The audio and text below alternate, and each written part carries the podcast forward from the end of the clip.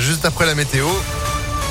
Et puis l'info, l'actu, c'est avec Florian Lafont. Bonjour Florian. Bonjour à tous. Elle va devenir la sixième femme de l'histoire à entrer au Panthéon. Joséphine Baker va être panthéonisée aujourd'hui, 46 ans après sa mort.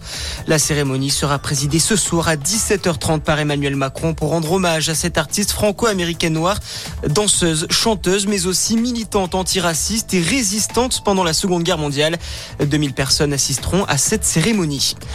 Fin du suspense pour Éric Zemmour. Le polémiste devrait officialiser aujourd'hui sa candidature à la présidentielle. Un message aux Français sera annoncé ce midi dans une vidéo diffusée sur les réseaux sociaux. Éric Zemmour sera ensuite l'invité ce soir du journal de 20h de TF1. La France souhaite un accord entre l'Union européenne et le Royaume-Uni sur les migrants illégaux. Le Premier ministre Jean Castex va écrire aujourd'hui à son homologue britannique Boris Johnson pour évoquer la question. De son côté, le ministre de l'Intérieur Gérald Darmanin a annoncé hier le doublement des effectifs de l'Office central pour lutter contre l'immigration irrégulière.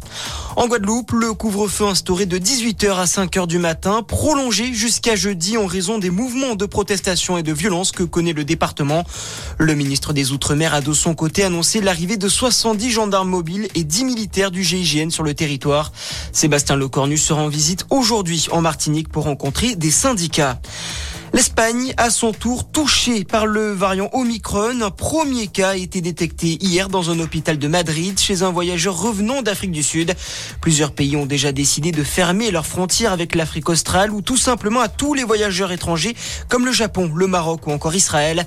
De son côté, le président des États-Unis, Joe Biden, ne compte pas à ce stade instaurer de nouvelles restrictions. Pas de raison de paniquer face à ce variant, assure le président américain. Et de 7, Lionel Messi a reçu hier soir son septième ballon d'or de sa carrière, un record. La star argentine du PSG a été élue meilleur joueur de football de l'année. Voilà pour l'actualité. Très bonne matinée à tous. À notre écoute. Merci beaucoup. Retour de l'info, ce sera à 6h30 sur Impact FM. En attendant 6h03.